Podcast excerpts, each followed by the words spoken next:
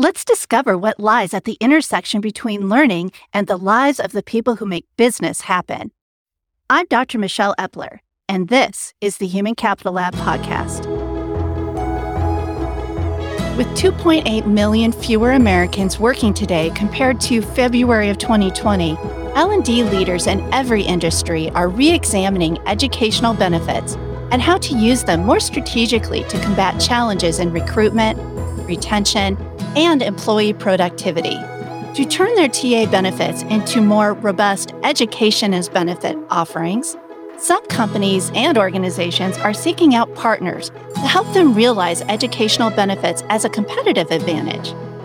Our guest today, Sherrye Hutcherson, has insight and experience into how to evaluate these third party partners from her experiences as an HR executive for large employers and as a higher education leader.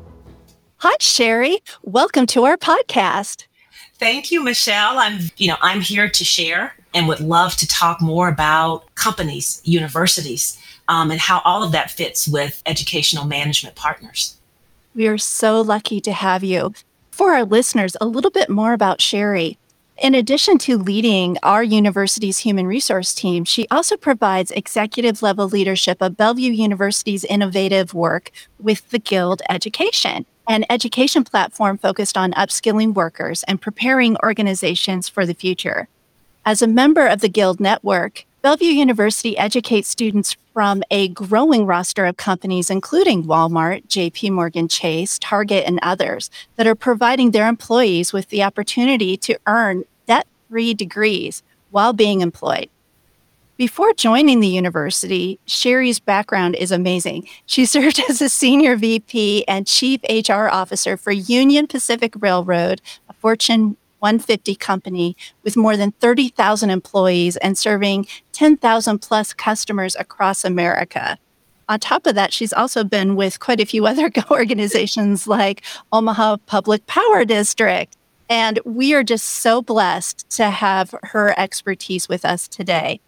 The U.S. Chamber of Commerce report that I mentioned and we had just discussed that had the 2.8 million fewer Americans working today compared to February 2020 created, I'm sure, some challenges. From your perspective, what kind of challenges does this present hiring managers and learning and development leaders who are responsible for ensuring their companies have the right workers in place to accomplish their business goals?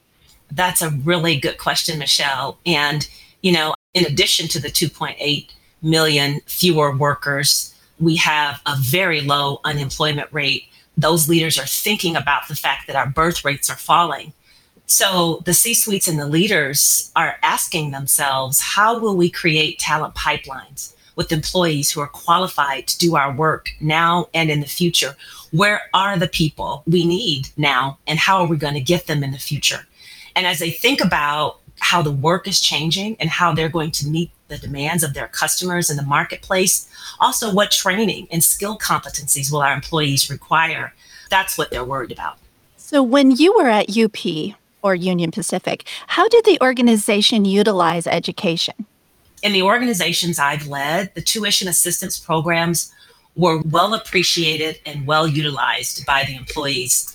Initially, many employees used the program when they wanted to gain educational requirements to get a bigger or a different job or wanted to prepare for a promotion. But then, as the marketplace evolved and the organization evolved, we started thinking about talent management and succession as strategic moves that we needed to make to engage our workforce, but also to prepare and plan for business needs. How do we begin to promote people who are really good for the business and move them around to get them operational and the other experiences that the company needed and that they desired? How did that work within the organizations that you were looking at when it came to tuition assistance and the relationships with different colleges? What was the common way of proceeding? because the training programs that I led were also a part of HR, we didn't necessarily have educational managers that we were working with. We managed those programs inside the company. So when an employee wanted to apply to go to a university for an undergraduate degree or a master's degree, they came, they spoke to the person in HR, they had a discussion, they went through the degrees because, of course, organizations pick certain degrees that work for the business, but that also work for the employee. They selected that program. If they needed assistance, we helped them complete that paperwork. They turned it in, they went to class. Now, what's really interesting is with the new educational partners, there are barriers removed, and that is with cost. In many instances with these employees, there was a tuition assistance program, but it was reimbursable. So that means you went to class, you made the grade, and you were reimbursed when the class was over if you met the grade expectation that was in the policy. So many of those folks had to expend cash in order to get those degrees. And so that's why we had a person that was dedicated because we had a lot to manage with documentation and ensuring that we were meeting the needs of the policy. The landscape changed significantly when one of the nation's biggest companies, Walmart, took a different approach and started working with a third party company offering an online employee benefits program through which employees can work towards programs and credentials that are approved and subsidized by their employer. How much of an impact do you think this shift in approach had on the market overall? A huge impact. A shift in talent management strategies by the largest employers in the United States occurred. In 2021, Amazon announced a plan to revamp its college benefit program where it would pay its contracted education providers rather than requiring its employees to request reimbursement after they paid out of their own pocket. That was done on the heels of Walmart and Target making this change and the marketplace knowing about it. So you can see that that talent management strategy spread like wildfire. Mm-hmm. And what was so great about it is that when you talk about Walmart, the beauty of that huge shift is that approximately 1.5 million part time and full time Walmart and Sam's Clubs associates in the US can earn college degrees or learn new trades without the burden of educational debt. Walmart has contributed an investment of $1 billion into this program. It's absolutely phenomenal. And what we're seeing is that employees are taking advantage of that education, but more women, more diverse employees, and more first time, first generation students are also taking advantage of that educational benefit. So, a huge shift in the market in many ways. Not only in the market, but just in our communities and in our nation. When you think about folks who may have never even considered being able to go to college, and now because their employer finds them valuable, they can take time to invest in themselves. And education is the most amazing thing. It's the one thing that can never be taken away. And what touches my heart the most is workers who have been stuck in low end jobs and not able to afford that education or even have the time to even think about it are now being afforded that opportunity and that time to get educated, to be promoted, to provide for their family with livable wages yes. and actually live a better life. That's just absolutely phenomenal. And just like the pebble that goes into the pond, that the ripples begin. And so people who perhaps in, in the family history being first generation, first time college students pursuing their dreams are now making that influence upon their children. And they're also spreading the word about the fact that employers will invest in you, and those that do will give you this opportunity to go to school. It's very inspiring. These educational relationships remove the number one barrier, and that is cost. They allow the employees or the students to use their benefits without the cost and complexity of reimbursement. So there's no upfront tuition, book, fee costs. This gives the lower wage earners, as I just talked about, more opportunity to use that tuition benefit as well. Um, for the companies, through these partnerships, they select universities that specialize in serving the working adults in the areas of need and interest by the company and by the employee or student. There are broad suites of offerings like degree programs, certificate programs, management and leadership development programs, and other training selected by the companies to help employees from the front line to executive levels. They develop job related skills for advancement and for business growth. And what I think is most important, there is a serious, serious focus on monitoring and trending retention, persistence, and graduation for all students so that if changes need to be made for the success of these students, there's flexibility to do that. And those students and the company's employees have success and they take that success back to the companies. So there's a really three way partnership there between the university, the employers, and the students. Well, and if you think about it from the university's perspective, like Bellevue, we provide opportunity for work experience and assignments to be considered in classes. Yep. And we provide credit for qualifying corporate training. So students don't have to spend more time in class. They can get credit for the things that they are doing on the job and the companies get recognition for that training that they provided. And that has definitely been a win win. And we do that. That's important to us because we understand the importance of real learning for real life. And what's great for us in these partnerships too is that we gain access to a massive network of tuition backed students and we're ready to serve them and we're ready to make them be successful as learning and development and HR leaders are looking at different third party broker organizations out there that help companies with their tuition assistant benefits, what aspects should they be looking at for a third party to assist them? There are many, but I think it's really important to think about how do you need your employees to be educated?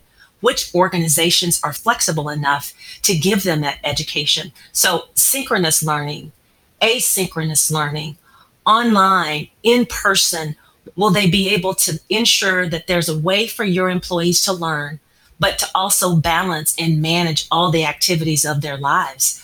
Is there innovation in enrollment and in admissions? Are there counselors there to help these folks through their student learning journey on how do I manage my time? I have a question about this technology.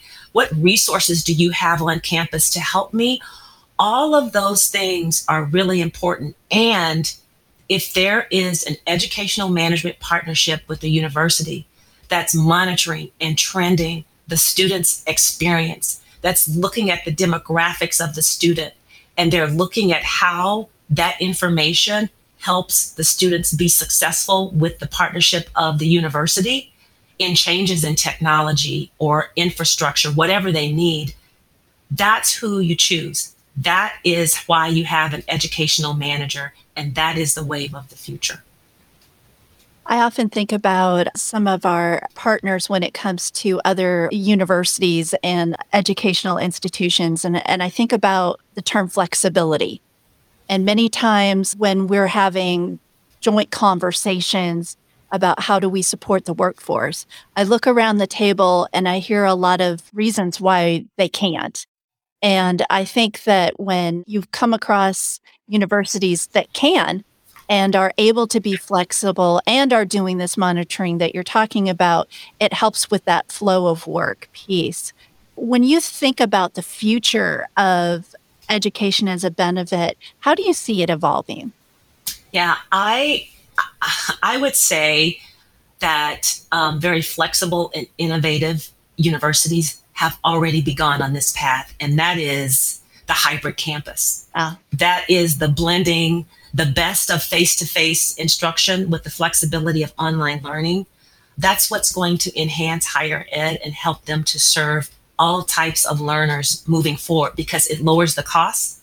It offers more options to students, allow them to manage their time better, and it also prepares them for the workforce changes were made in the industry to keep schools and universities in session during and after the pandemic.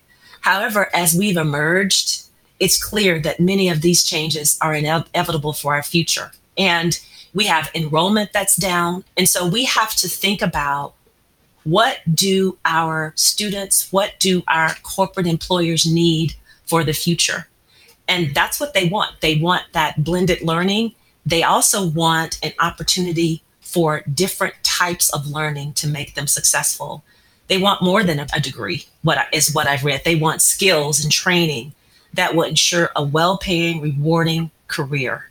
In a recent survey, I found that students wanted new programs and new certificates tailored to the new economy with majors and experiences. Experiences are key, Michelle, that connect them with employability. We also have to think about how we're teaching the students and the adult learners in the classroom.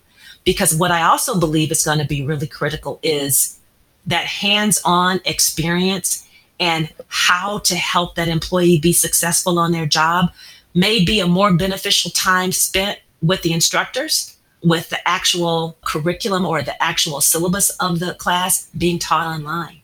So it'll be really interesting to see how things unfold. Creating additional ways for folks to be able to apply the knowledge that's been given. You know, a, a lot of times, I think in the past, when when we had the old sage on the stage university deliveries, there was this expectation: here's the knowledge, have at. But employers are expecting actual application of said knowledge. They need you to be able to do and use this knowledge. And um, in the flow of work, learning will make all of the difference, in my opinion. Yeah, the, the one thing that I would also like to add is the students will become almost like customers in a corporate world because you design your offerings around the needs of your customers when you're talking about my Fortune 500 experience or large company experience, and that's how you're successful. And I believe the days of traditional students coming to school, learning from the curricula that's provided, is going away. Students will want to share what they need. Corporations will want to share what they, they need, and they will expect for the universities to respond accordingly. That's what brings the value into the company. So it's my thought as universities are thinking about adjunct professors, using more and more of those folks to come in and teach those courses because they already know what the company needs. So instead of the, the universities trying to learn it and then translate it, have the people that are in the works every day that understands the cultures, that understands how fast customers need things, how they feel about certain answers and responses? How do you effectively execute processes to give the efficacy of customer service? The people that are in the midst of that are the people that are well suited to actually teach that. So that's another partnership that I think we can make stronger. So basically, it's going beyond an advisory board and actually having them be part of the of the instructional team. Absolutely, because the instructors who are already there, it's not to replace the instructors right. who are already there, it's to supplement and provide that education and just that knowledge of the different atmospheres to the instructors that are already on board. Thank you so much. That there's so many great takeaways that we have from our conversation. I know one thing that we do as we wrap up our conversations is that we like to learn a little bit about what our guests read and listen to.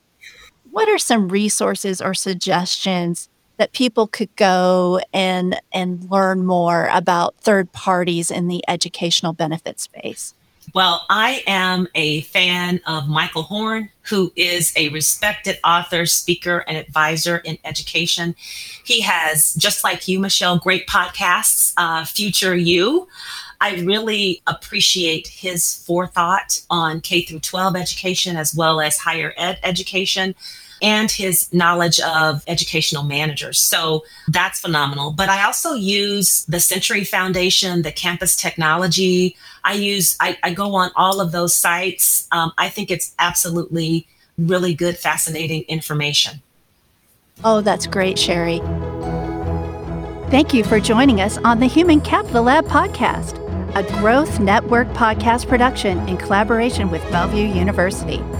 For more about Bellevue University's Human Capital Lab, head to humancapitallab.org. If you were inspired today, pass the link on to a colleague or friend. Stay tuned for our next episode, and until then, keep learning to unlock the long term potential of human capital.